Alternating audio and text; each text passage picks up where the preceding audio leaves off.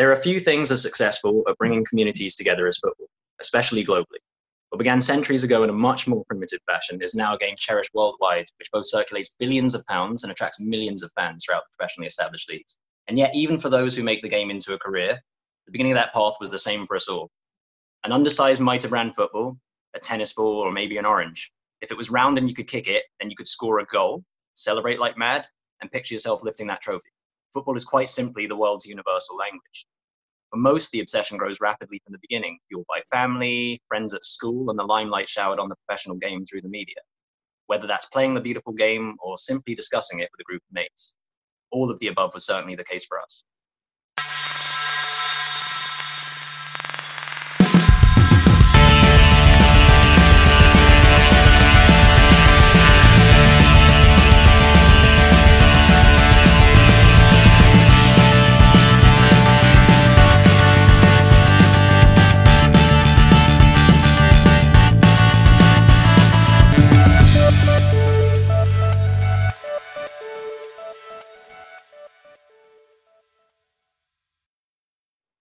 Hello and welcome to the first episode Blazers for Goalposts, a podcast where a bunch of football crazy Englishmen and ex schoolmates are reuniting after nearly 10 years to relive our footballing memories from the past and discuss all the latest news from today's game.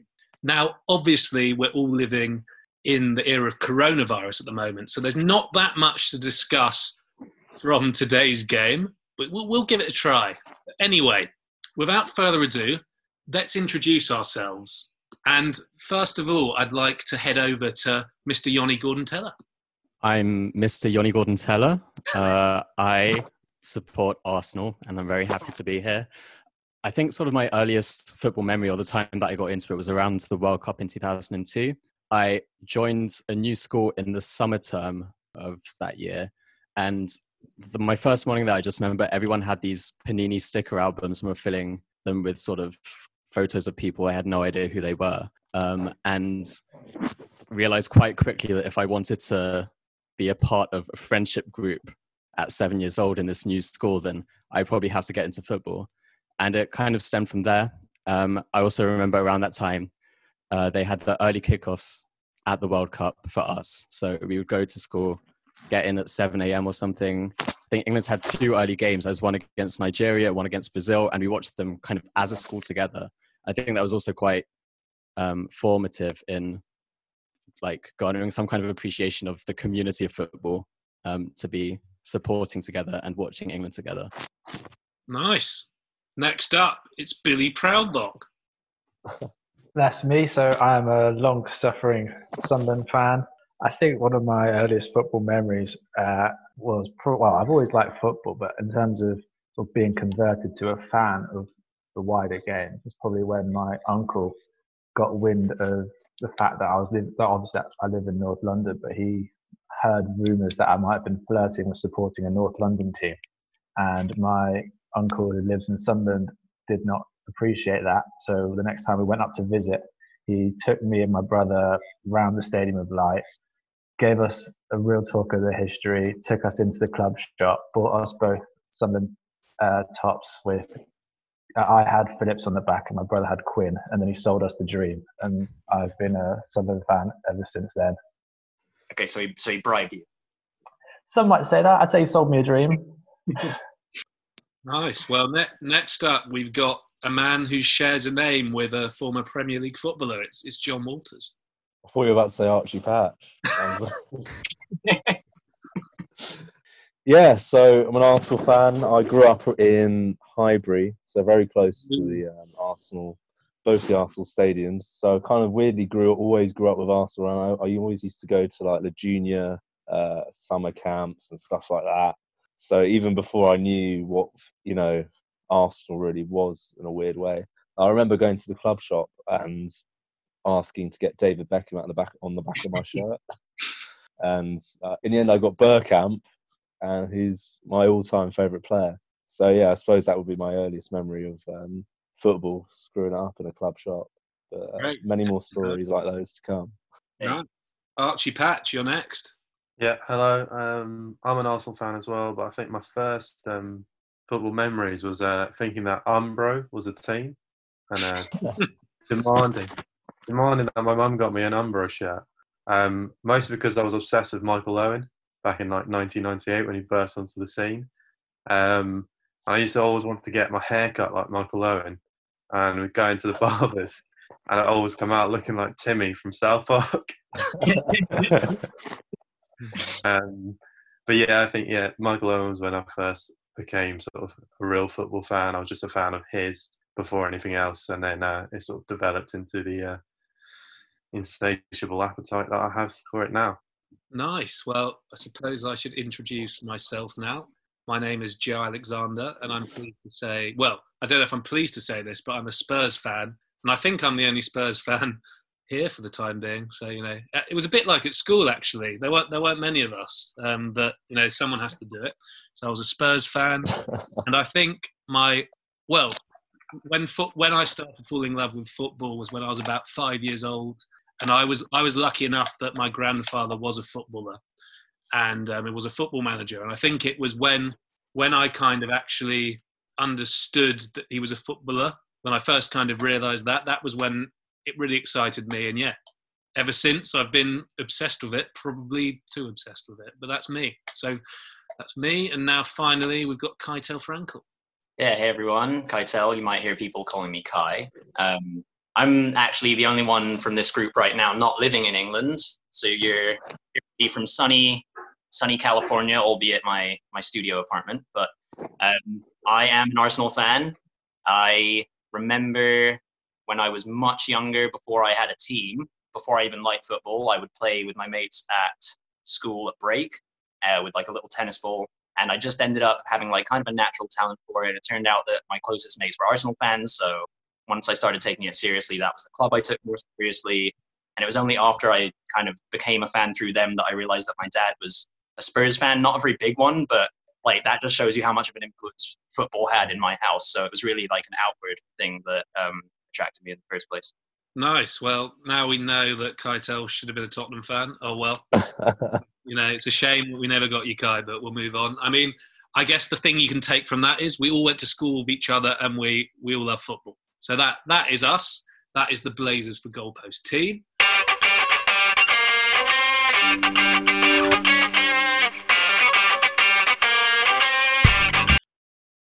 Now, I mean, we're serious in the fact that we all went to school with each other, but we, you know, we, we, we catch up a bit, but it's, it's been a while. So not only has it been a while, but we're living, well, we're living isolation in coronavirus. So really, guys, I just want to check how, how are you getting on in this bizarre time? I don't know who wants to kickstart it, but it, re- it really is a bizarre time at the moment. You're right. It is a it is a weird time, especially for me, because uh, I've had to move out. So I'm living in the house of someone, well, one of the friends of my mum. So this house that I'm staying in, spending all this time in, isn't actually mine. So it's a bit of a weird one for me. But to make the time pass, to make the time pass, I've just been. It's not his house. Smashing Netflix and smash. It's a nice. You can see it behind me. It's lovely, but it's not mine. So I've just been passing time, smashing through Netflix and getting through some FIFA as well. Um, I personally have been doing all right. I think from the looks of things, we're all doing all right. So that's nice. Um, I've been compensating for the lack of like live football at my disposal on TV or albeit whatever. So I've been playing more by myself, not in that way. in my apartment. Well, I think we've all been doing a bit more of that. I think, well, that's not even. So I've been juggling a soccer a lot and trying to practice some skills and improve some skills that I used to have when I was a kid and trying to learn some new ones. I don't know if you guys have taken up any athletic related hobbies, creative related hobbies, etc., etc. Yeah, I'm trying to I'm trying to learn how to skip like properly like a boxer.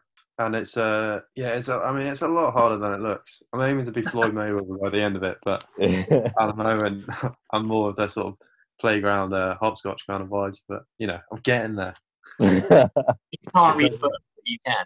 Yeah, well, I can. Yeah, I, I think I'm like all right at it. I'm not. Like, I'm not starting from like a completely basic level, but it is a bit tricky, and I mean it is tiring as well. So just got a bit more work to do on that. Uh, in terms of like other hobbies, you know, I have downloaded Football Manager. Um, nice. Taking Yeah, Deputy to the, back to the big that after the free period? Did you see that? I did it before the free period because I'm a proper fan, John.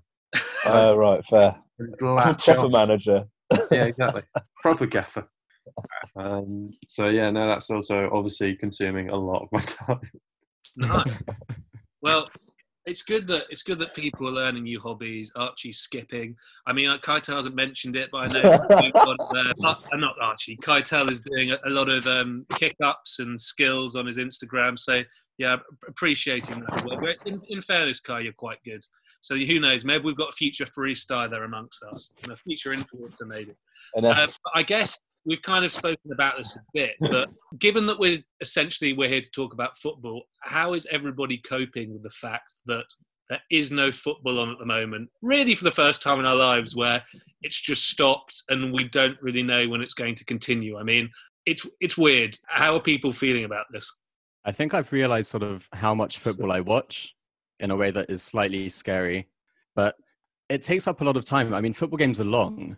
You can spend the weekend watching four or five games, and that's you know like up to ten hours of your time. And without that, the kind of structure of a weekend disappears a bit. And it's also nice in midweek to have a game to like come home from work to see or one you've been looking forward to. And now it's not there. It's sort of that is how long I spend watching it, and what do I do when it's not there? Absolutely. As fans of clubs who I don't think any of us who support any of the teams that follow were in mind for silverware this season, in some ways it's probably been kind of nice because Arsenal are a bit rubbish. And so, like, postponing the end to a bad season that we were having doesn't upset me as much as, like, probably Liverpool fans right now. I know Spurs, likewise, Joe, you could speak on that, but I don't know. Like, yeah, it's, it's not been good. I mean, Billy for Sunderland. I mean, you're not you, you weren't even in the running for getting promoted this season, were you? No, no, we weren't. It's been a really miserable time to be to be honest. But I am am I missing football? Not not massively. I mean, I am missing like I've got a gap in the diary on the weekends. But one thing that I really am fed up of is this whole debate about whether Liverpool should uh, win the league or not, whether they should be in the league. If I hear one more argument about that, I'm going to be fuming. Yeah, well, what's your opinion? I, I, just don't. I just don't care. No one can say anything that I haven't already heard. I mean, it's unprecedented times. No one's going to be happy either way. I mean, who really cares? It's, it's insignificant in the grand scheme of things. I think quite a lot of people care. Liverpool fans included. apart, from, apart from Liverpool fans, who really cares? Yeah. No. I mean, it would be funny. Like, it would be funny. I know the financial cost of it, the ramifications, everything's gonna have to go to court, but it would just be really funny, wouldn't it? Liverpool don't win, yeah. Yeah, it would be funny. like, um, not my money.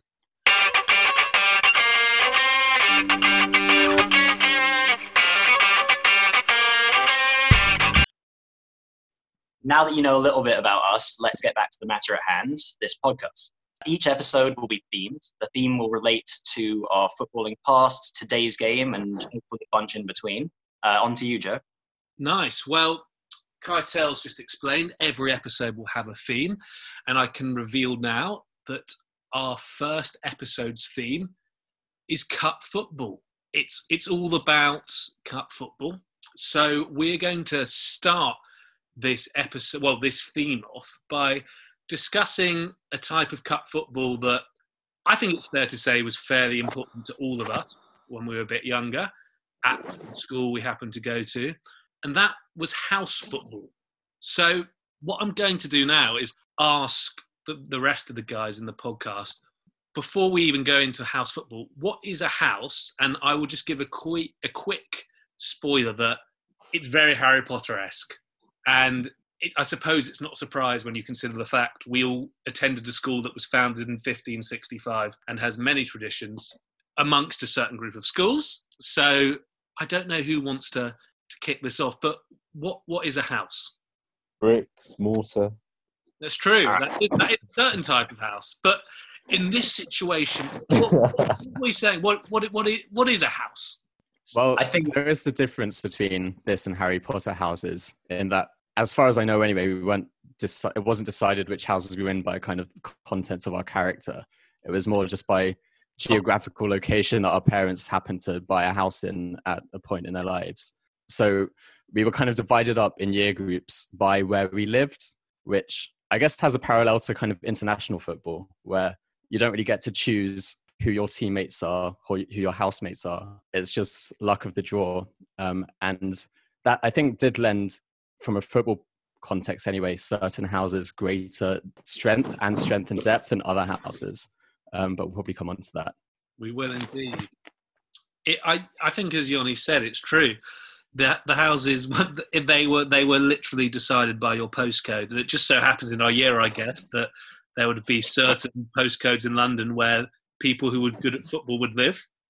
there would be other postcodes where people weren't so good at. Um, I mean, I guess it's another question to the group that why why did houses relate to football? Why why did these houses play football against each other? I mean, I think it's because as a whole, as a rule, like the divisions were to sort of um, fuel the competitive spirit and sort of a bit of camaraderie within those different groups. I think without the house system, you know, it would become a bit of a sort of large mess in terms of just grouping people up and for you know for the teachers themselves like organizationally they were just able to sort of um, pick people out by what house they're in as well. I mean Yanni mentioned that it wasn't really anything to do with character. I'd probably have to disagree with that. I think some of the real low lives came from Yanni's house. We've got two of them on on podcast. Yeah exactly. Has to name um, any names here archie or you're just gonna no. subtweet us no, I think I think the main thing was that it did sort of it just encouraged a bit more sort of it, like a bit of competitive spirit. and It just kind of made the school environment a bit more fun in a way because um, you could kind of needle each other based off that alone, um, amongst everything else. I think on top of that, beyond how we've mentioned the logistics of just like basically this was how we organized ourselves in the mornings when we came to school. You would go to your house room and you would do registration with the people in your house and you would have a house meeting once or twice a week etc etc it was a way to disseminate information from the school to the kids take account of the fact that we were there and just split it up and not have to literally count a thousand kids at once basically. Beyond that though the reason we really played the house football games was that there was a house cup. And these games um, there was a house football cup within the house football, but depending on how many points you could earn through house football, that would contribute to the bigger picture of the house cup, which was just like a school wide competition. And I think that they tried to balance where you could get house points across the board, but for the most part, the biggest interest was the was the house football. It was the big one for sure. I think for certainly everyone here, how, how, you you wanted to win that. That was the the Champions yeah. Of our school. Again, going back to Harry Potter, like it's the Quidditch World Cup, it's the Triwizard Tournament. Who won it? Who won it that was here? Archie, you've won it, right? Yeah, I won it three times. Won it three times. Did you, say, yeah. you say three times? Three times, yeah. Uh, I won it. I won it. I won it twice. I won it twice. It was I was going to say that's three times more than any of us. Okay, so Billy, you've won it twice, and Yanni, you've won it once. Once. Okay, so between the two of you, you've won it as many times as Archie. I've never won it. No, of course we haven't won it, John. we were all in British houses.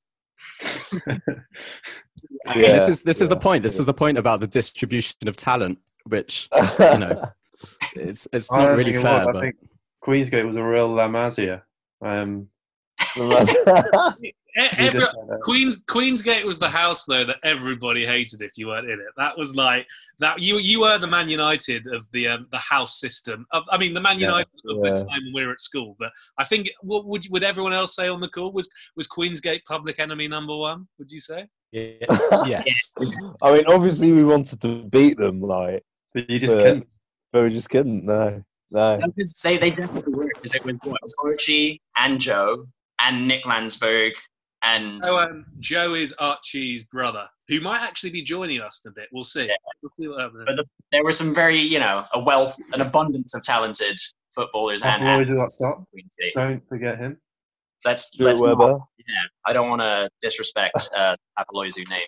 Um, he's, he's a good player, and he got better, I think, as time went on. So your team, if anything, just got stronger and stronger as we got older.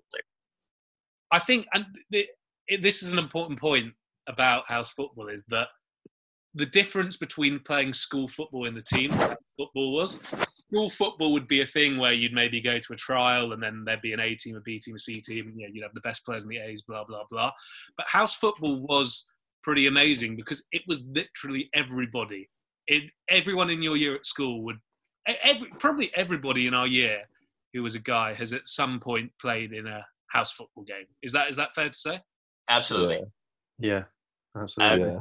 if you know the analogy or of you know like putting square pegs into round holes like that is as on top of that it's like when you you pick the teams at break time and you know you pick two captains and it's like all right i want you i want you and then you're you know whittling down to like the last picks it's like you had like two or three last picks in each house made up made up like positions in the team so it was just I mean, sometimes they weren't even squares; they were just shapeless.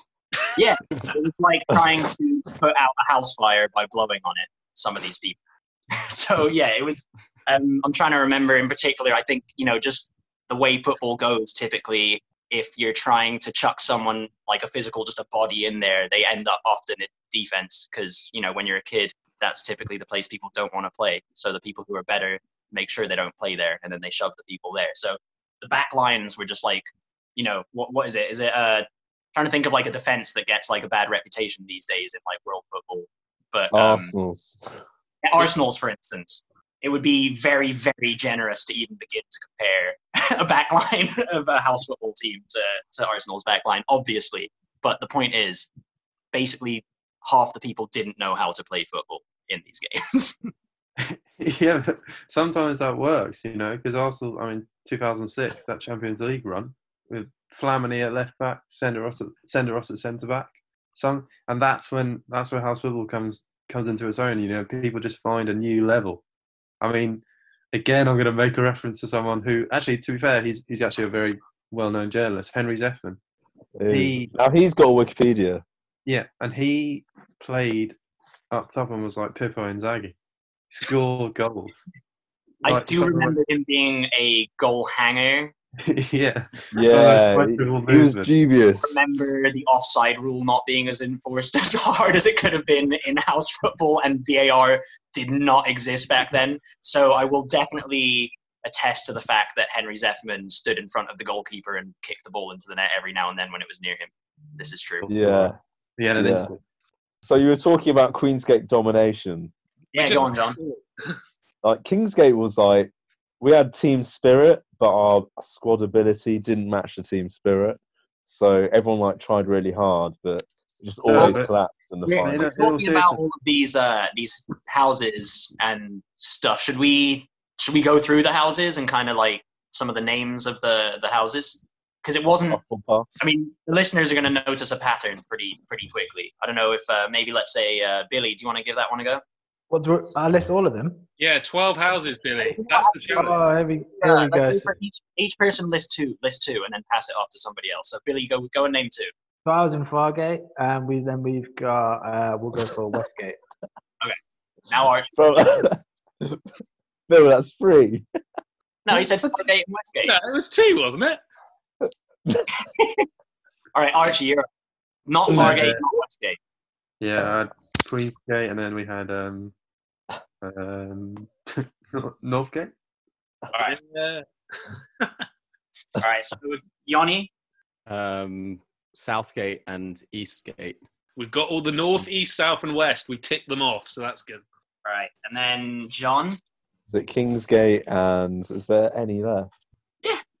Is there? Jesus. I Schoolhouse. up to Seven right. Schoolhouse. Like still like four or five more. Schoolhouse, motherfucker. All right. So Schoolhouse, for instance, is like one of the more interesting names because it's not involving a direction and the word gate. Yeah, it's for everyone that was lives in the middle of nowhere, wasn't it? Like, Uh, No, I think it was Well, like Islington. Oh, was it it? wasn't too far away from from Highgate. But Joe, what what can you add? Well, I've got, I've got to name Heathgate, as that was the house I was in. And then, has Midgate been mentioned yet? No, Ooh, it hasn't. No, there we. Midgate. I believe only two houses left for me to name, and I've been writing them all down. So by process of elimination, my house, Grindle House, which uh, Gryffindor.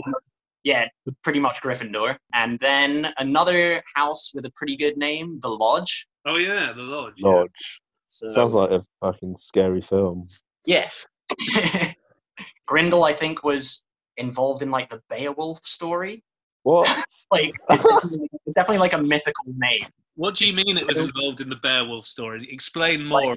What- I think Grindel was either the name of the monster that Beowulf like ended up fighting, or it was like his wife or something. There's probably some people who are into mythology out there who are thinking that I'm being very disrespectful to this story because I know nothing about it. But oh well, the name of the house that I was in was Grindel. So Mr. Waller's Um, classics classes didn't really leave that inside impression, did they? no, if you were in the classics classes that I was in, and I know that Archie was, there was very little impression of the uh, subject matter that was left on me. But I certainly left an impression on Mr. Waller. we know we know all the names of the houses now. I mean, what I want to do, I mean, there, there's a few things we can go back to, but I think it would be interesting actually just to talk about some of the classic matches that took place. And I've got a few, I've got a few things listed down here. And there's the first thing I want to talk about will relate mostly to Billy and Yoni. But I believe that Fargate were the junior house cup, well, house football champions. So that would be for some of the early years of us being at senior school. So, Yoni and Billy, how how did you end up winning the the House Cup? Was it called? I don't I don't even know what it was called. How how, how were Fargate victorious? Talk us about talk to us about that victorious campaign. Um, I think I remember uh, sitting down with a couple of people. Joe I Joe Isett was one of them. Good football when we were at school, um, and we realised we had a few good players. But the thing is that there can only be about twenty people in across two years uh, to make up a squad of.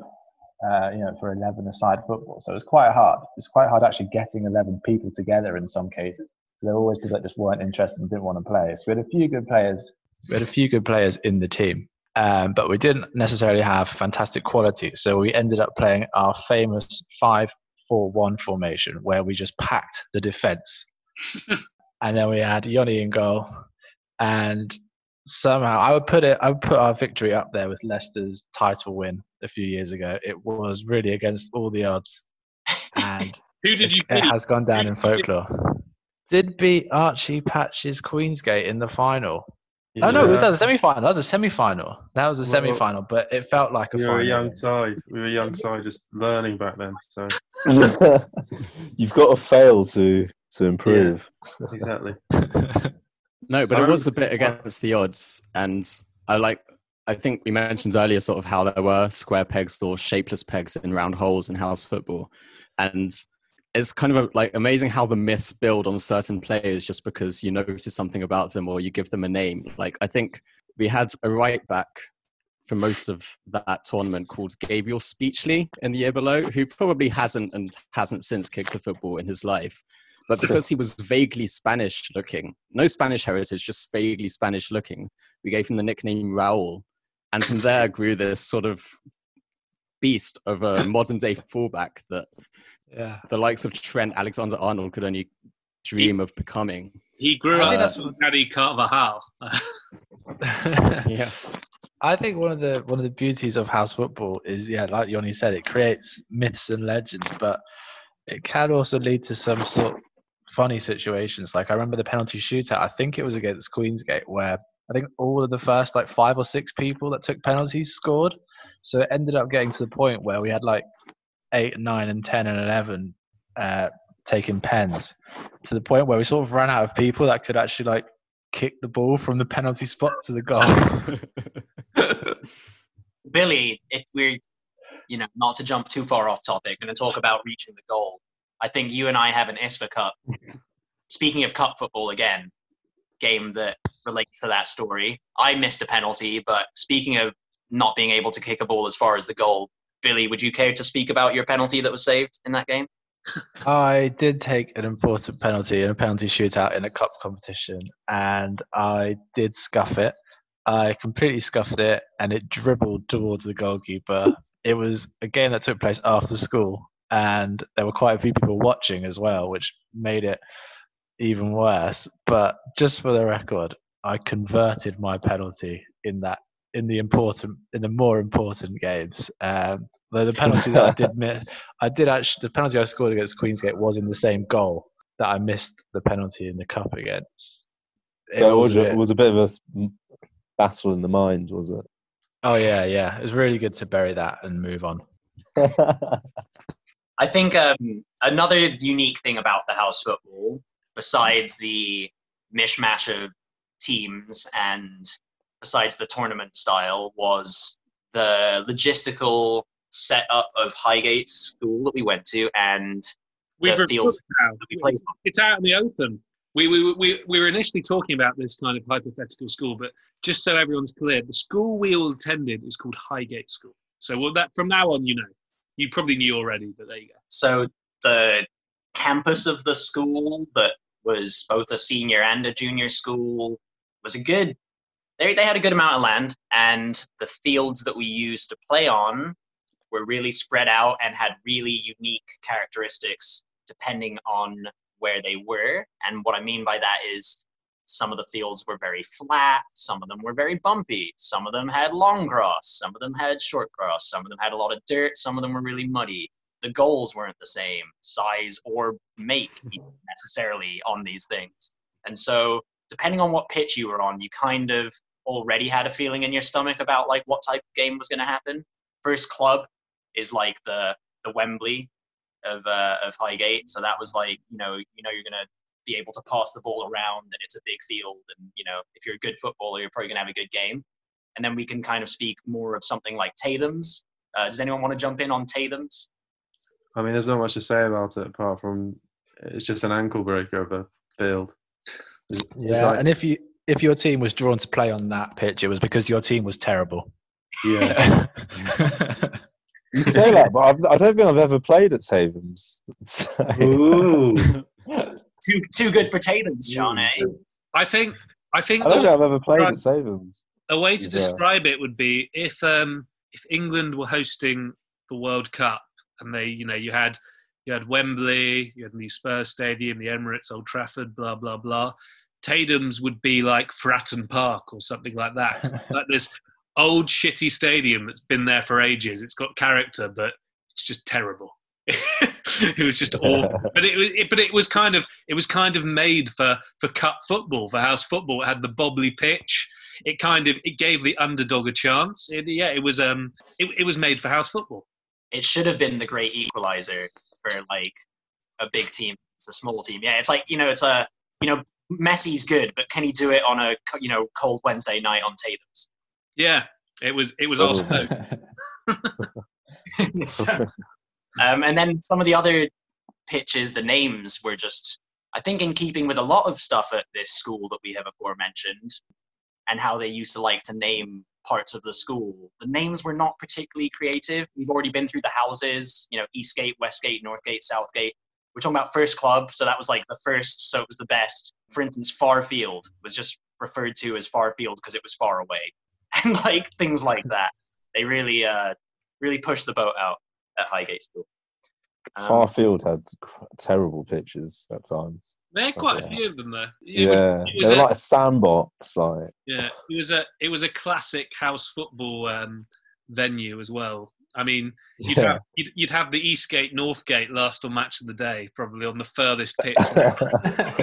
yeah, The changing rooms were also awful there. they were, they were. Amazing. Um, I think Oh, there's a couple more memorable games maybe that we could take a take a microscope to and examine. I'm remembering quite an epic final on first club between Midgate and Queensgate that went to a penalty shootout in particular. Yeah, I mean, I played in that game, and it was the the year after we uh, won it for the second time. So this was to make it free. This was to make it free.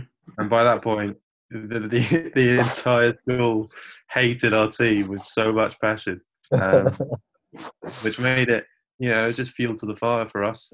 You know, we had the whole, we had the whole, or you know, so many people on the sidelines just booing our every touch. Um, and I absolutely loved it and it went and I know it went to penalties and obviously you know every time we stepped up it was met with a chorus of bu- boos but I actually um was taking the deciding penalty and I I missed it I mean it was saved but then I, I protested because the keeper had clearly come off his line by quite some distance and the referee at the time who was our first 11 coach called John Humphreys I mean he absolutely loved me so he was didn't hesitate didn't hesitate to put his uh, whistle to his mouth and, and blow for it to be retaken.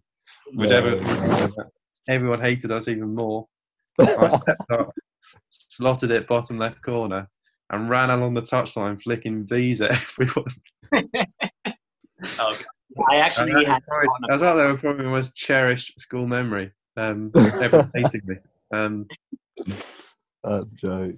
Yeah, now that you mention Yeah. that, I do remember the retaken final penalty, and I do remember going through a lot of those emotions of thinking, "Who is this guy?" Although I knew it was you, but for the record, Okay. you know, I was like, "Who who does this guy think he is?" And um, uh, you got away with it, mate. So uh, well done.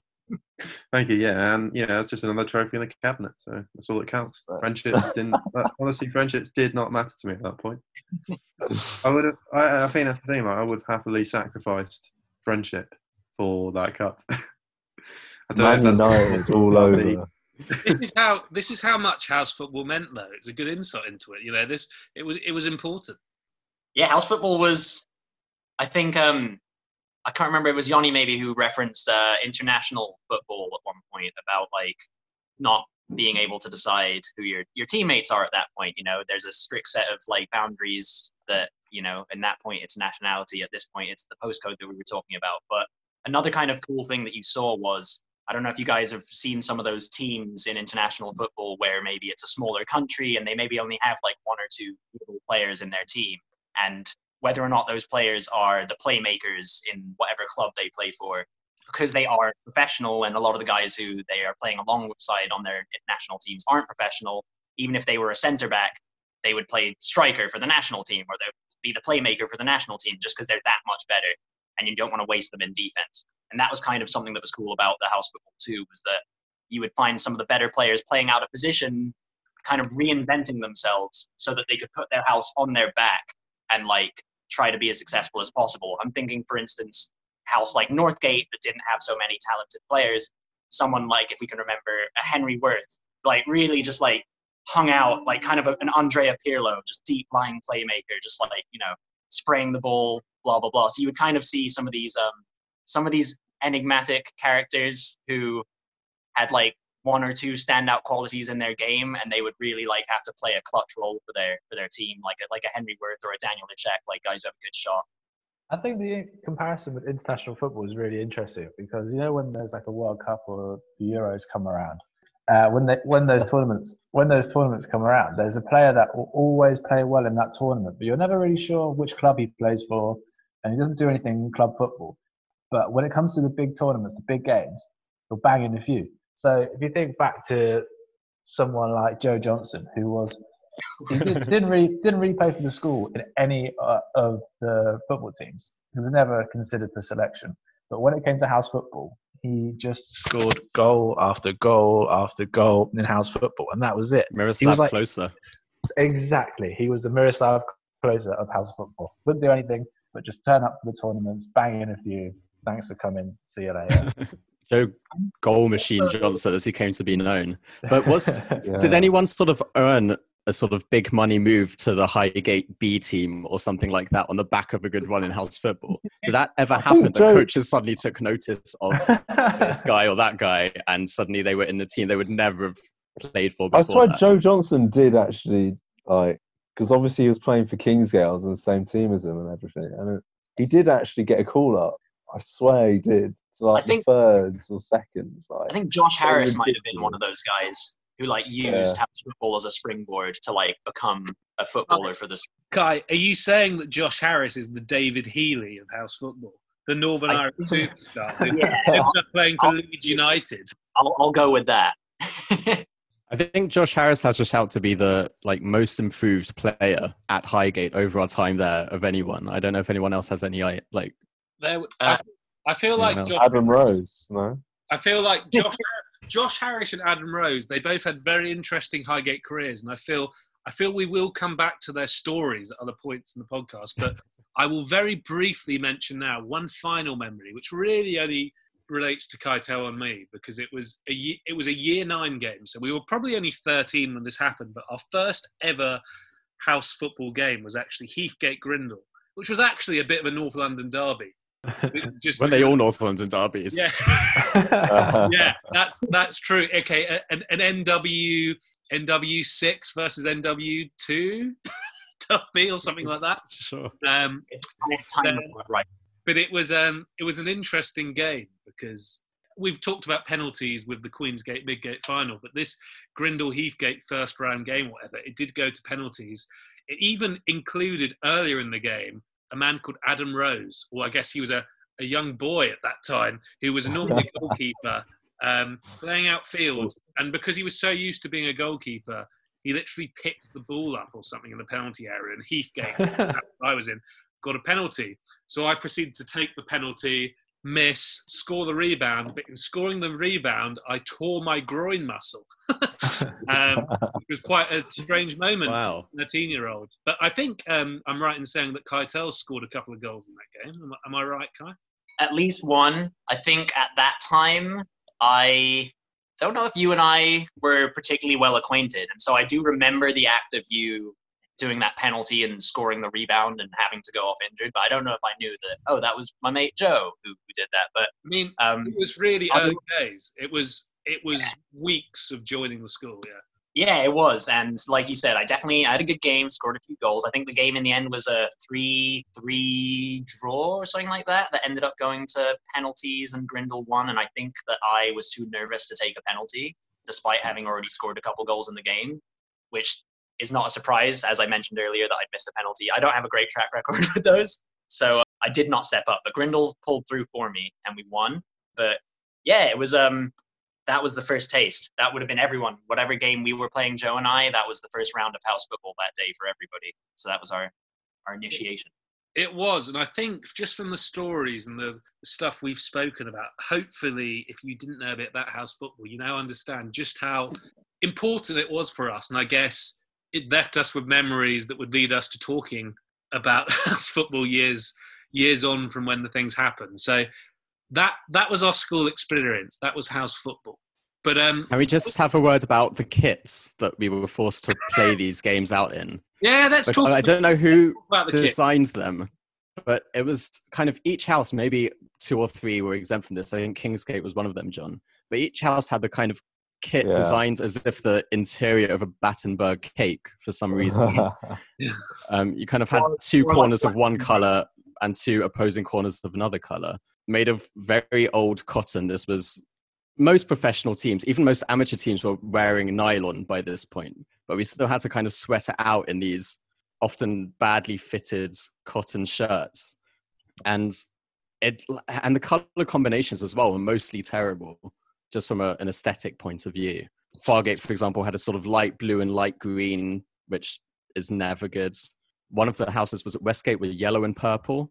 Absolutely. yeah. Northgate was uh, pink and black. What was, Yeah. what was the lodge? Was it? at Was uh, blue, was like like, like navy blue and white sleeves, maybe or something. it did. Yeah. Grindle was yellow and black. Which some of them were pink? very There was a sim. Some of them were very similar as well. Was Uh, Northgate pink? Yeah, Heathgate Yeah. and Fargate were quite similar, weren't they? Well, Heath, Heath, Heathgate was I I describe it as Wycombe Wanderers. It was the it was the kind of light blue dark blue combination. Um, Um, and then yeah. Fargate, if I'm correct, was kind of light blue and green. Is that right? Yeah. Yeah, I think we played each other once and had to wear bibs or something. One of them. It was. A, it was lovely. Grindle was sort of like a Borussia Dortmund, kind of like mixture of colors. Um, I think Instead of Reus, though, you had Rosie. Uh, Rose. Speaking of Adam Rose and house football, and of two of the houses that had some of the worst kits, uh, Northgate and Westgate, Adam managed to get lobbed from the halfway line by both of those teams in house football. Once by Ben Farmer when we played Westgate, and once by Inigo when we played Northgate. And it's one of those weird like trophies that Adam hangs on to, despite the fact that it should be embarrassing to be scored against from the halfway line. He's like very, you know, happy to. Do you remember the time I got lobbed from the, you know, that's Adam, but he, he- we we those memories, he holds them, holds them dear. as as Kai says, he's there's there's a lot of stories about a person called Adam Rose that we'll probably share over the course of this podcast. But we, we hope to introduce you to Adam actually on the podcast at some point. Um, yeah, we will apologize in advance for you having to go through that, but you'll you'll meet him, guys. He's a legendary keeper. He's like Nigel Martyn, you know. Yeah, there's there's a, there's a real that um, ilk. Interesting choice there. there's a real Yeah, yeah. story that we will, we will go into detail at some point. But for the time being, I think we'll leave house football there at that point.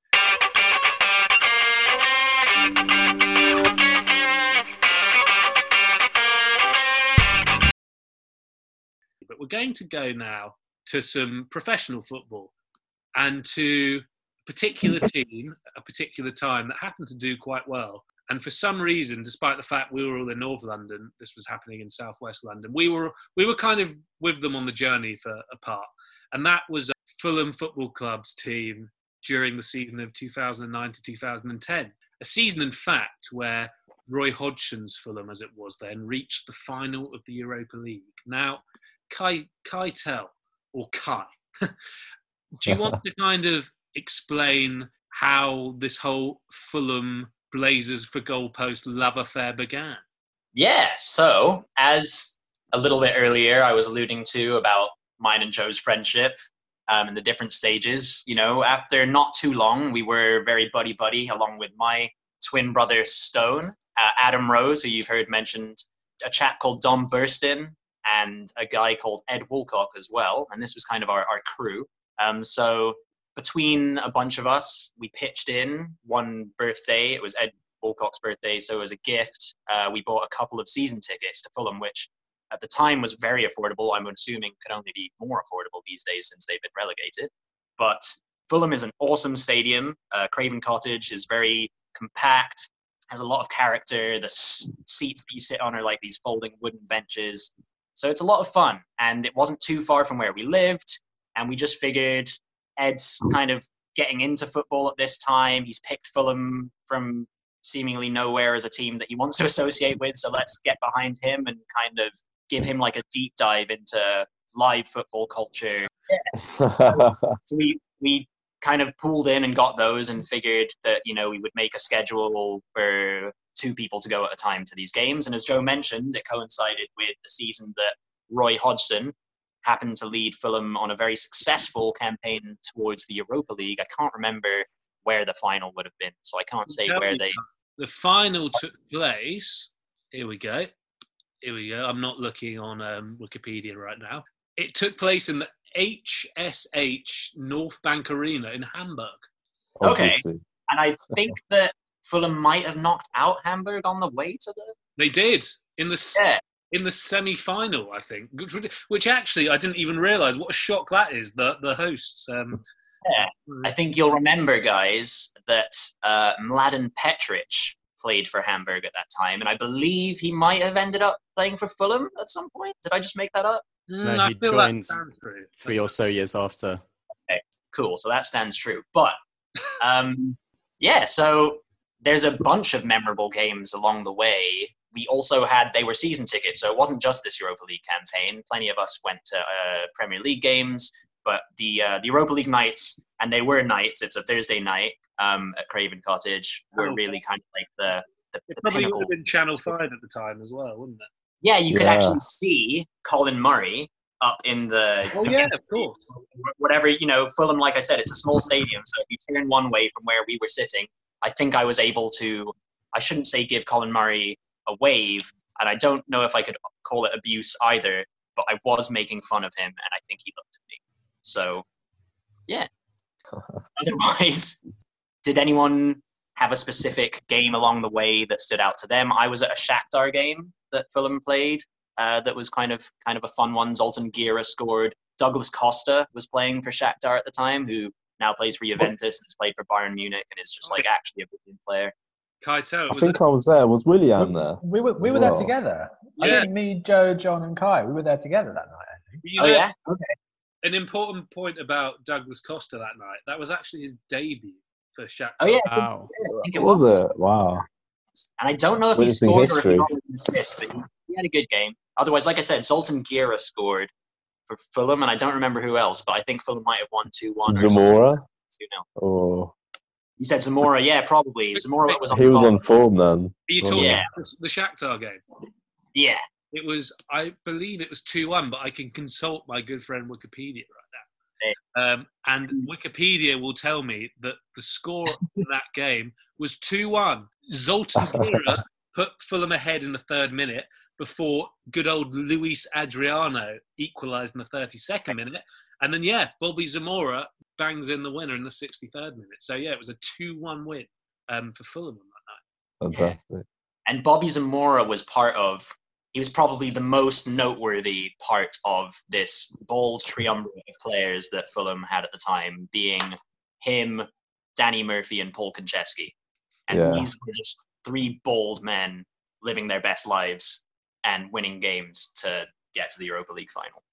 But Dempsey was a a single hair skinhead as well, wasn't he? uh, yeah, he was a bit of a skinhead. He was a bit. Dempsey also um, scored an absolutely outrageous lobby. Lobby, a lobby. No. I've had too many beers. But Dempsey scored a lob against Juventus. And if you haven't seen it, go on YouTube and type in Fulham Juventus. yeah. And you will see an insane lob by Clint Dempsey. It really was. I was behind the goal. I was behind the goal when it happens. I was with And- Stephen Allen Dan with me. I'm pretty Who sure. else? I think other people were there. Ed Walcott. I think Cannavaro was in that defense, possibly. there. Or am I wrong about that? Fabian Cannavaro was he playing? Yeah, yeah, he played. He played. Yeah, yeah. So this the, Who else he's he's is he the only defender in the his in history to have won the Ballon d'Or? He's definitely the only one in recent memory. Because Yeah, so- didn't it, did he? In theory, this guy was one of the best defenders who's ever lived, and Clint Dempsey just oof, ran him ragged that night. And I seem to remember as well. I don't know who the goalkeeper was for Juventus, but it was not Gianluigi Oh, Buffon. I could find out for you, Keitel. don't It you? could have been Abbiati, who ended It up was at someone- AC I Milan think it's Abbiati. I think he's an AC Milan goalkeeper. It- Whoever this guy was. after Juventus. Chimenti? Who is Chimenti? The Well, point is, whoever that Nedved, Jimenez guy is, he just literally looked like an Italian granddad. Like it was, he looked like a Probably was. He probably Yeah. was an Italian granddad. Like I, I remember feeling bad for him when Dempsey scored the lob because I was like, well, he's an old man. How is he supposed to save that? Um, but anyway, But yeah, but basically, we went to a load of these games. Then another one, we've spoken about Shakhtar and Juventus. Another one, which was actually, I think, a, a good memory because it was probably the one where it was the most people in our year at school. There was Fulham v Roma, which was a it was a group stage game apparently on the 22nd of October, and it was a big deal for Fulham that because I think Roma at the time was still kind of seen as being quite a big team. I know they are a big team, but I think at the time they they had the likes of Totti and people like that there. And Hangeland put them 1 0 up, and then Roma sadly equalised in the 93rd minute. But I actually remember a picture on Facebook, I don't know if anyone else remembers this, of John Walters sitting next to this bloke who must have been some hmm. Fulham fan that had been going for years. And it was like, what, John, what, what was the photo? Is that this really. Uh, basically, basically, it was obviously this like mad old, really old season ticket holder, like mad Fulham fan, got all the Fulham shirts, all the gear, and I, I, my ticket happened to be next to him, and throughout the whole game, he was chatting my ear off, the whole game. And Steve was next to me, so Steve was taking the piss out of me, saying he's my mate, like, like what you do, you know what I mean? And yeah, that's how that photo. Okay, yeah, that's that's what was going on at the minute. You know, in between us was in full Oh, yeah. flow. It was all friends, friends, match time to be friends." alive. So yeah, I got. He just kept on mumbling stuff to me, and I and I, and I didn't know what he was saying like most of the time. I was trying to watch the match as well. It was just. I just remember that. I remember there being a picture from you sitting next to this guy, which maybe we can, on our social media pages, we can unearth this picture and post it or something. Oh god. Uh, but I, it, yeah, I, I just remember that story. And I reckon there was about 15 of us there, or maybe even more. It was a big Yeah. contingent of people um, at Fulham versus Roma, which is kind of funny because there was one bloke in our year was a Fulham fan, and and whilst I love I loved Ed Walcott, but was he was he a big football fan? I, I don't know if we just kind of Yeah. Fulham to to go to more football games. I don't know. I think he. I, I see him. Um, I see him nowadays, and he still goes to Fulham games. All right. He'll go That's- when there's tickets available, Nice or whatever. to that story. I think if your friends buy you season tickets for football, you kind of have a moral duty to become a football fan for their sakes. Yeah, I think that's fair, yeah. Definitely. But it's, it's good to know that he's still there supporting Tom Cairney, Mitrovic. and whoever they have nowadays. Ryan Sessegnon's younger brother. Oh yeah, oh no, his twin twin brother actually, Steve. Oh, it's Stephen. Well, one of them's going to be younger, so I might still be right. Yeah, yeah. By a few Yeah. minutes. yeah, that that Fulham team is in a weird way quite an iconic team. I think that's I think that's safe to say. They got to a Europa League final.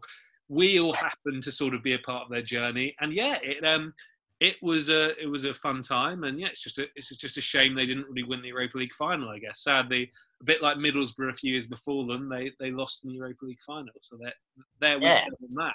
But, the, uh, the goal scorers were Sergio Aguero and Diego Forlan, or it might have been a Forlan brace, but one way or another, the team that they were up against was a very good team.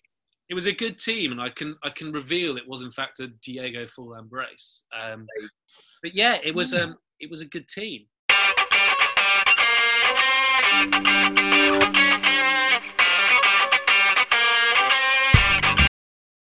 We're going to bring things back to 2020 now, um, back to cup football in 2020, or I should really say cup football in 2021, because Euro 2020 has unfortunately been postponed, much like everything else in the world. But I'm just quite keen to hear from everybody. One, do England have a chance of bringing football home? Is football coming home in 2021? And if they don't have a chance, who are the teams we should be watching out for? Because still not that far away, but I have a feeling it's going to be a good Euro. So, yeah, how about Yoni? How, how about you start on this? Do you think England are going to win the Euros in, well, I hope, a year or so's time? I don't think they will. I don't know how much of that is informed by never having seen England win a tournament and the kind of bias that creates. It's something that's much more difficult to imagine if you've never seen it happen before. But they they they have potentially the most exciting squads, young squads, in my lifetime of watching England anyway. In a way that's different to the golden generation, for example, where you know the, the players were pretty well established at that point and everyone knew their strengths and that was where the confidence in the team came from but also people were very aware of the flaws the weaknesses the kind of incompatibilities structurally of the team why gerrard and lampard couldn't play together why kind of fabio capello or sven Göran Eriksson were obsessed with playing 4-4-2 all of the time when football seems to be going in a different direction at club level anyway so who knows? And maybe the fact that it's spread over Europe and at least some of the latter stages are at Wembley. If England are able to reach that, then you can only imagine the scenes, as they say. I mean, they were kind of crazy enough for when England got to the semi-final in Russia. Um, exactly how much beer throwing will be sanitary and considered not a public offence by this time next year remains to be seen. But in terms of other teams, I mean, I I guess one of them I think could easily contend, which is Italy, who has a 100% record in qualification. And maybe for the last decade or so now, haven't really had a team that's matched up to the teams of the like previous 20, 30, 40 years. Um, but have a group of really exciting young midfielders, which is where their quality's been lacking recently, coming through, you know, like Nico Barella, who's at Inter Milan, Sandro Tonali, who anyone who's played this year's football manager um, will have enjoyed somewhat, or Federico Chiesa, um, who's a kind of very exciting young wide player. Um, but also, and they haven't qualified yet. But if they do win their playoff, I'm really interested to see this Norway team who have the potentially very exciting combination of Martin Odegaard with Haaland up front, who, if his career continues on this trajectory, will likely explode at the Euros as well. And then supplemented by kind of good players like Joshua King or um, Son, uh, what's his name, Sander Berge, plays for Sheffield United. Um, not so sure on who, how their sort of defense is made up, to be honest. But they're my, should they qualify, sort of dark horses, one to watch. I'll caveat that by saying that I thought Austria would reach the semi-finals of the last Euros, and they were very easily eliminated in the group stages. So I wouldn't necessarily trust this. I was going to say that on a purely selfish level, it was quite good that this year's Euros had been moved to another year because we had so many injuries up front. It was sort of getting to the point where Joe Johnson might have been in line for a call up. I'd love to see that. That'd be brilliant. because we really didn't have anyone going forward. But you know that if he'd been put in, he would have got a goal or two. That's for sure. I'll never forget when I was. I can't remember what was happening, but I just looked over at the game that he was playing in, and he slide tackled the goalkeeper to score. But I'm sure that he started his slide tackle from the edge of the area, and that is exactly the kind of commitment that an England centre forward needs to have. That's like the iconic like Michael Jordan dunk from like the free throw line, but it's like Joe Johnson just two footing a goalkeeper. um, beyond Joe Johnson possibly firing England to Euro Cup success, do you have any other opinions on um, on the tournament, Billy? I, I, do see that you have your mouth full, so just take uh, no, not really. I, I did have a few tickets for this summer's a few of the games this summer, so I'm a bit gutted that I won't be going to any of those. But I mean, I was just thinking about it on a purely selfish level. I was really looking forward to England doing quite well because we have got a really exciting team at the moment. And I think the idea of hosting games all across Europe is really exciting as well because it really because if you think back to sort of somewhere like Russia or Brazil, the venues were four and five hours apart by plane. So it just makes a lot more sense to have it sort of across Europe, really get everyone involved, bring everyone together. So when Euro 2020, which I think even though it's going to take place in 2021, its official name is still going to be Euro 2020. I think it's some kind of branding thing by UEFA. So they don't want to make any more plastic merchandise, Bill. They've printed yeah. it all already. They've got to use it. Yeah. So yeah. but I think it'll be really exciting when it does happen. Um, and I'm really looking forward to hopefully getting a bit of travelling in next summer when it's safe to do so. Amen. Bill, what's your opinion on Jack Grealish? Maybe it might have been quite exciting to see someone like him turn out at a tournament like the Euros, maybe. I think Jack Grealish is just sort of one of those players that can do it for a small team and he looks good in unthreatening areas, but he'll never be good enough to play for England. And that's just the way it is, I'm afraid. Pretty damning, Bill. Maybe, maybe like a bit better than Ross Barkley. They're quite similar in a in a weird kind of way. They pick up the ball in positions that aren't really very dangerous, so they dropped, and then they don't do much with it. But to the untrained eye, they might appear good players, but if you look a little bit closer, they're not very effective. To Billy's trained eye. but, so Billy's not a fan of Jack Grealish. There's something I like about Jack Grealish. Well, well, anyway, he had a, he had a bit. He did a bit of a naughty thing last week where he, like every other footballer, had sort of done the appeal for everyone to stay indoors, self isolate, which is a sensible message at this time. But then, after doing so, he then went and had a bit of a joyride around Birmingham and sort of smashed his four by four car into some other car and nothing the centre of town, and then decided to leave his car um, there. He just kind of did a bit of a runner. But the thing that I loved was a few days later, when obviously everybody knew it was Grealish's car, he did an apology video. And I loved that even in this time of self isolation, when we're all at home, and I mean, even like on this podcast, a few of us are wearing football shirts now, Grealish had still put all the gel in his hair.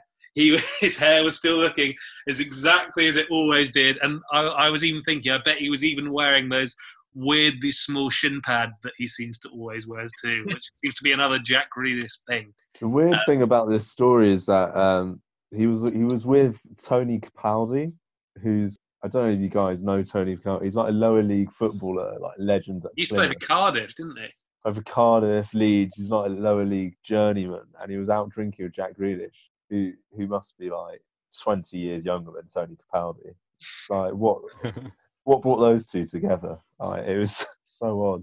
Well, no, I saw that. I saw that too, and I did think it was a bit of a curious friendship. You see it all the time, like at the end of a Premier League game, where there's two players that are like high fiving and hugging and swapping shirts, and you just think, how are you friends? It doesn't make any sense. It is. It is a funny one, but I'm happy that Billy was just speaking then because, as Billy has said already in this podcast, Billy is a is a Sunderland fan. It sounds like his uncle wouldn't have had it any other way. And in fairness to Billy, he has remained a Sunderland fan since since those early days. I imagine if you're a fan of football and you're listening to this, um, or anyway, at the time of recording, it's about a week since series two of Sunderland Till I Die was released on Netflix. Um, actually, on Sunderland Till I Die, Sunderland, unfortunately, especially in Billy's case, actually lo- they lost in two cup finals. One of them being the Checkatrade Trophy against Portsmouth, the trophy which is competed by teams in the third and fourth tier of English football. But they also lost in the playoff final of League One. So that was the game where if you win it, you go up to the championship. Um, so, Billy, given that this is all about cup football, and given that, well, I imagine you might have been at these games. One, what do you think about the whole Sunderland Netflix series, where now Sunderland a bit of a, a household name, probably around the world? But two, what's what's going to happen to Sunderland now? I think we said earlier. I don't think they're even looking like they're going to get promoted soon. We, What's it like to be a Sunderland fan at the moment? It's a bit of a weird one, to be honest, because a lot of people seem to know who we are, even though they might not actually be massive football fans or fans of the English game. I had a message earlier today from a friend in America who said that he remembers me being a Sunderland fan. Was I still supporting them? And would I recommend the series to him because he's heard that it's a must watch? But for a Netflix documentary series. Have we have we had um because we are we are recording this on Zoom, this podcast. Are we having a technical difficulty here? Because all I can see from Billy is just a zoomed in face. I just I've just got a black screen. Yeah. I've got a black. No, I've got a zoomed in the face as well. This is so unfortunate. This is the moment he was going to tell us all about Sunderland and his his friend in America and everything, and he's gone. Right. well, we'll, we'll get him back. We'll get him back. But in the uh, in the in the meantime, we will be talking about something else completely different, and that that is actually about Arsenal, a topic which I don't tend to like talking about. But I'm going to pass over to three Arsenal fans that are still on the call: Yoni, John, and Keitel. And it's all, and obviously it's all about cup trophies or cup football. And Arsenal, as I hate to say, have won a few trophies in the last few years. So, guys, tell me, would you have swapped winning the FA Cup a few times in the last few years for more Champions League football? Does the cup football success matter more? As an Arsenal fan who, when you were younger, you were used to winning everything and having some of the best teams that ever played, what, what does football mean to you anymore? And I say that very begrudgingly. Um, but yeah, what, what does cup football mean to you? In my opinion, when you're asking about swapping trophies for Champions League football, etc., etc., it's hard because as a fan, I don't think you can swap that moment of the team lifting the trophy or of, for instance, of the first FA Cup win in Arsenal's more recent history being the turnaround against Hull. We were 2 0 down, and you know, I don't, if you, a comeback back like that in any game is is fun, but to have done it in a cup final, like I wouldn't have traded that for anything, especially as it was the first trophy we'd won in I think a decade. Especially, you know, like the Santi Cazorla free kick. And anyway, so that one for sure, I would say there's no way. And I don't even remember if we were in the Champions League at that time, but even if we weren't, I wouldn't have swapped that. The Villa one, maybe, because we literally just beat them like 4 0 in the final or something like that. Like maybe I would have swapped that. And I think they might have gotten relegated that season as well, Aston Villa. So, like, wasn't our biggest achievement. The following might have been a couple years later when we beat Chelsea. I think Alex Oxlade Chamberlain was a left wing back, and Rob Holding was playing and Mertesacker was playing. And it was the end of the Wenger era, and yeah. the likes of Oxlade Chamberlain, who clearly is a talented player. Yeah. I don't know if you you'll know better. Maybe he didn't see eye to eye with Wenger, but he was play. Yeah, he was playing in positions that now and I suppose then seemed quite odd. Yeah, the fact that we with that jumbled together team, not as far as talent, but as far as positionally, and with injuries on top of it, the fact that we were able to beat Chelsea in that game, I think, was quite special. So I wouldn't have traded those. I think bigger picture, Champions League football's kind of bread and butter for being a big team in a European league, and the fact that Arsenal haven't had that football for a few years now has been a massive, massive uh, issue as a fan personally, and I think for the club financially. And clout is a is a, a, word that you know you hear these days, and I think that Arsenal doesn't carry the same clout that it used to since Wenger or or since the Champions League days. So um, we need to get back, and I would at this point take a top four finish over a trophy. You would, yeah. Yoni, John, do you agree? Do you disagree? I agree in the sense that I wouldn't swap them. I think how I feel about cup football or those FA Cup wins, a lot of it comes down to the timing of them. Um, so uh, we were lucky, as has been referenced, to grow up at a time where basically, in my first three years of supporting Arsenal, I saw them lift more major trophies than most football fans anywhere will see their trophy lift in their lifetime. Like Same that here. is very lucky thing to have happened. But I was 10. And when you're 10, you think that good things last forever and that there's no conceivable way that Arsenal would then go nine years without winning a trophy. And nine years in the like context of things is not a particularly long time. But the nine years between the ages of 10 and 19 is, there's a lot that happens. You, you know, your development from boy to adult is kind of, it spans those years. And so does your relationship with football. They were very important in terms of, you know, building friendships. A lot of friendships that I had at school before, since, like, were mostly based on football.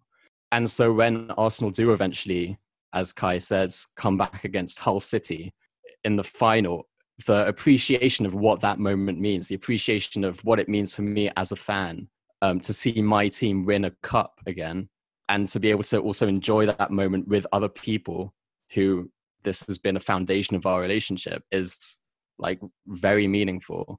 It's also important to consider that finishing the top four at finishing in the top four at the time that Arsenal won those cups is not the same as finishing in the top four now.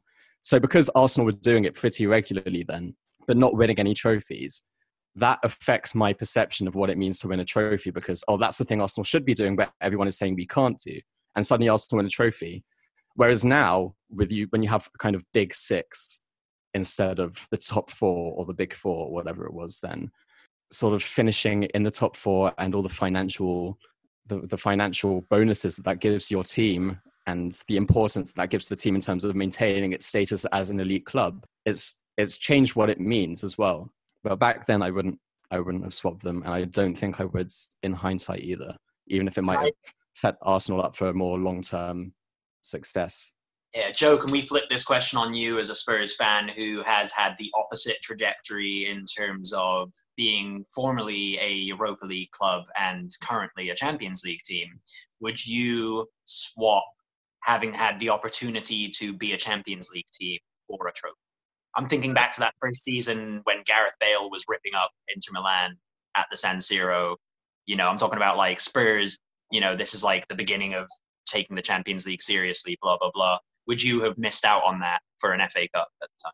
So my favourite memories of being a Tottenham fan are probably Champions League memories. Like you said, it probably it goes back to Bale destroying Maicon, taxi for Maicon. I mean, that was an incredible night at White Hart Lane. Us beating AC Milan, Crouch scoring the goal in the San Siro, that was great. And then fast forward more recently, those crazy games against Man City. I mean, I will never forget the moment where Sterling scores the winner and I'm in the pub and I've had far too much to drink and I'm on the verge of tears and I'm literally going nuts. And then some random man next to me goes, "Wait, wait! I think they're disallowing it." And I suddenly have a massive go at him, go like, "Fuck off! It's over! it's over!" only, only to see that the goal had been disallowed, which was great. To then the um, the Ajax semi-final where um, Moura scores the hat trick, obviously. And my dad and I, and a few other people actually, my girlfriend was there, and a few other people in this the sports bar and grill in Farringdon. The moment Oh. when Moura scores the final goal, it was just insane. It was amazing. But and I was and also actually I was lucky. I, I was at the final in Madrid.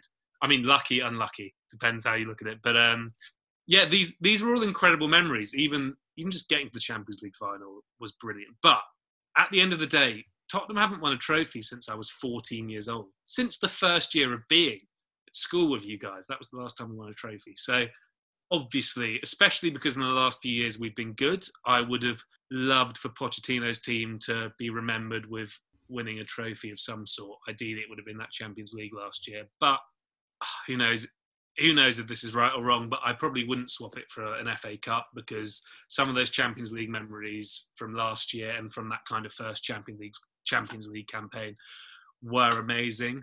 But at the end of the day, if Spurs don't win a trophy in the next year or so, I mean, we're, we're already a bit of a laughing stock, but we will continue to be even more of a laughing stock, which which is a very, is a big shame in a time when Arsenal aren't very good. I want I want to enjoy Arsenal not being good, but it's tough when we are also not very good. But I think um, when Jose Mourinho is your manager, it's even easier for us to enjoy Spurs not being very good right now.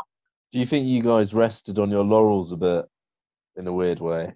Like rested on your achievements that you've done so far as a kind of like, or believing the hype, believing I your d- own hype. I don't know about that. I think it all kind of felt like it was all we'd been on this journey with Pochettino. We'd we'd obviously we had the whole thing. We finished third in a two horse race, blah blah blah. Then we finished second the year after that.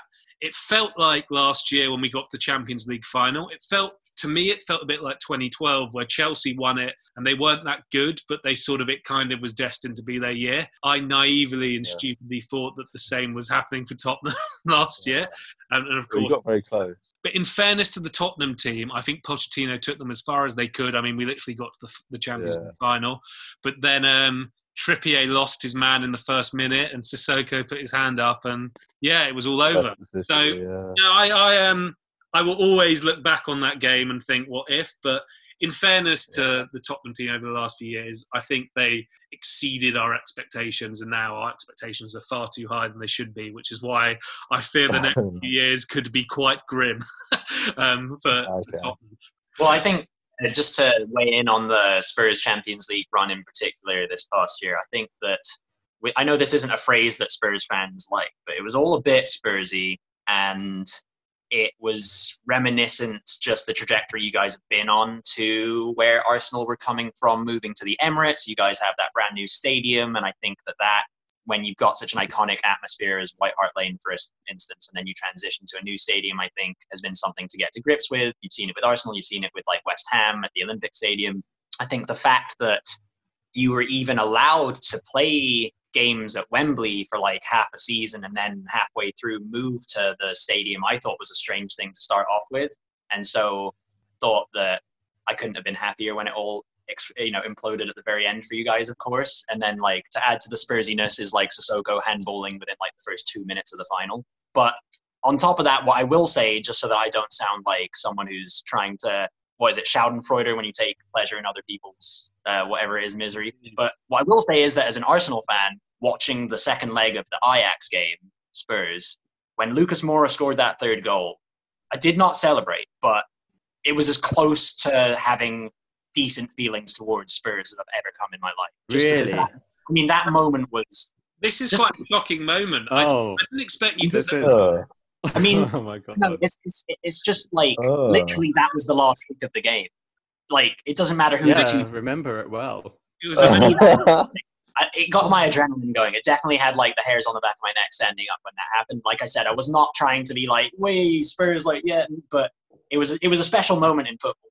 great. I mean, if we take anything out of this podcast, it's that Keitel enjoyed Moura's hat trick goal, and I'm happy about that. It's great. And I think, on a Tottenham point of view, we'll end talking about Spurs on that because I think that's a great moment to end on. But, Billy, back to the Mackems and back to League One and back to Charlie Methven and back Oh, yes. to um, what's his face, O'Neill and all of that. So you, I think when we were previously talking about this, your American friend had sort of said, "Should I watch the Sunderland program?" But what, what is it like to support a team that you know they were in the Premier League a few years ago? You're now after some unfortunate seasons. You're in League One.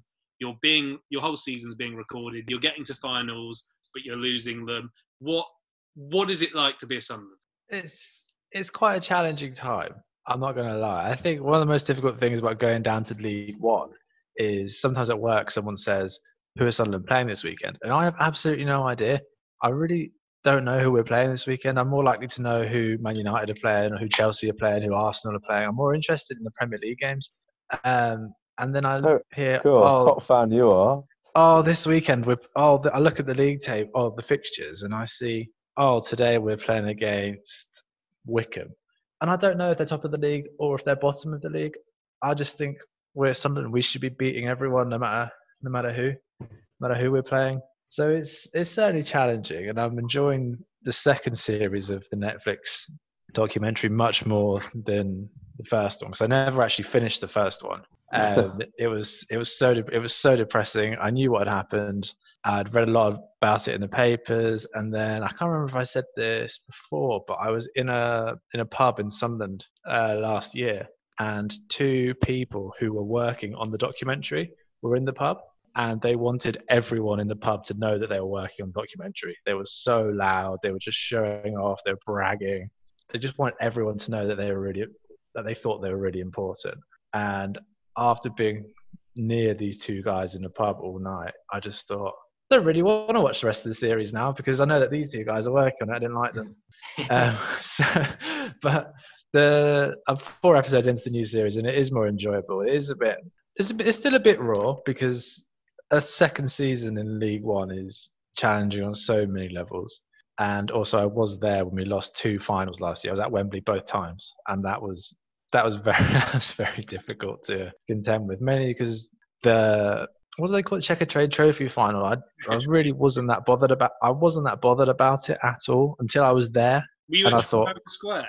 You know when all the Sunderland fans were going nuts at Trafalgar Square. Did you make it? Mm. No, I didn't go. I can't remember why. I had something happening that night. But well, the first one was the big one. The second one, everyone had heard how good the first one was, but the, it's never as good Yeah. the second time round. Uh, but no, I, I, I didn't go. But I was there at Wembley both times, and I really didn't think that the Checkatrade Trophy mattered until I was actually there. And I thought, no, at the end of the day, we're in League One now. This is our level. We're here because we deserve to be at this level. A trophy's a trophy. Let's just enjoy it.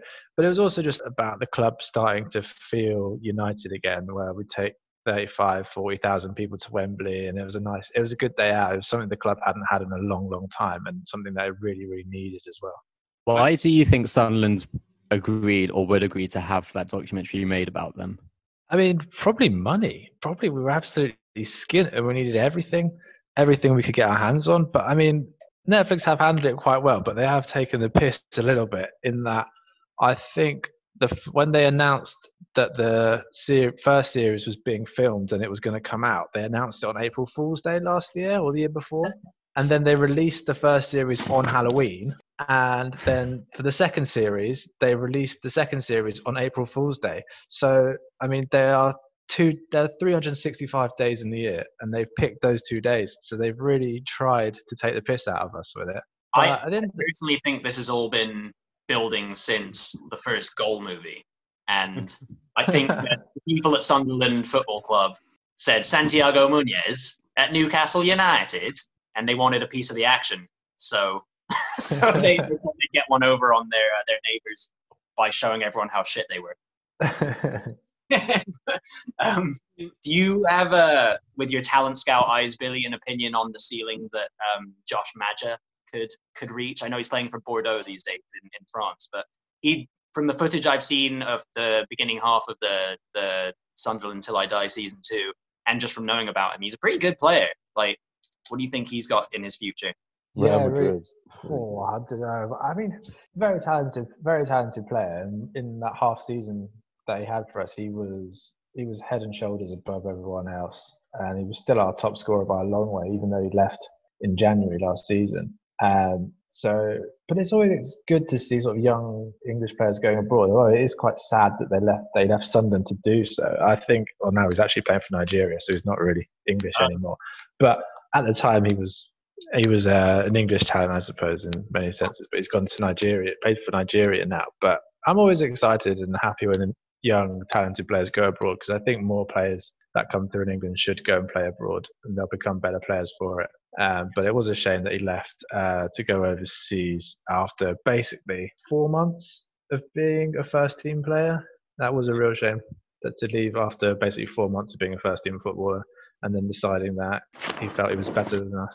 And what about like the iconic Will Grigg, who seems to be a larger than life character in the sense that the name, sorry, the song about him is like more popular than he is good at football. Um, I have, yeah, I've been at a couple of Sunderland games where he has not. He's not. He yeah. He's not the. He's not a fan favorite at Sunderland. Let's put it that way. He he's pretty work shy. He's a proper proper striker in that he won't move unless it's inside the penalty box. Um, so he's not massively popular with Sunderland fans right now. But for anyone who has seen the documentary, they'll know all about how that transfer came about. Basically, where Wigan just kept upping the price, and our owner, who, in my opinion, comes across as very well intentioned and a nice man, but just painfully naive and just like a child. He sees something and he has to get it. Yeah. Um, I agree.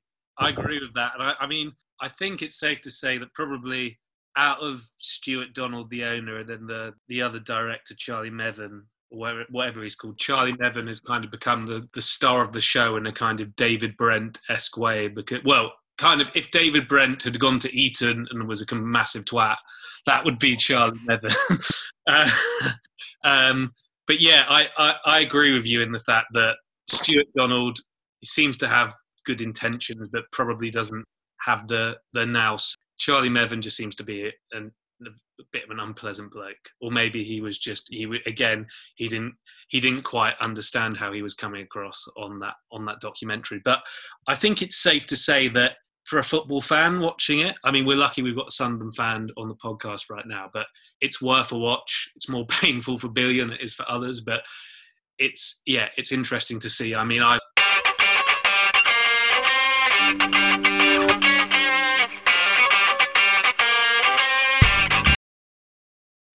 think on that point, I mean, we've spoken about house football, we've spoken about Fulham FC from their Europa League final campaign, and we've just spoken about more more kind of cup football in today's era. I think really that's the time where we're going to um, wrap up the podcast for today. So um, for everybody, that is the first episode of Blazers for Goalposts. Um, we do have a few social media accounts where you're going to be able to interact with us. So um, both our um, fa- well, actually, our Facebook, Twitter, and Instagram page. The username is at Blazers for Goalposts. So please do comment um, on that. And also, for the time being, I imagine most of the people listening probably know us already. So if you have any questions, just you know, DM us, send it to our Facebook. Um, but guys, have you enjoyed being this podcast? I should mention we we lost Archie Patchell on the way; he had to head off. So thanks a lot, Archie. But um, to the the people that are still here, have you enjoyed it? Are you, you going to come back for episode two? Um, yeah. What, what, how how has um? How... I hope everyone's back for episode two, Joe. Everyone, including the the millions of listeners as well. Oh, I'm yeah. sure we'll be back. Million. Forget. Yeah, it's um initial foray into this kind of remotely communal podcast that we're attempting. I am very happy that we have yeah shared this time here this morning for me, this evening for you guys. Look forward to doing it again, and look forward to having a variety of guests, variety of topics, and hopefully in the not too distant future, some more relevant football to speak of in our day to day lives. Until then, I think hoping that everyone stays healthy. Remember to wash your hands and not to touch your face. I'll throw it off to Joe if you have any last words. Well, I think all that's left to say is thank you for listening to Blazers for Goalpost. And don't worry, we'll be back for more episodes. So thank you very much and see you next time. Yeah, bye, bye guys. Hey, bye.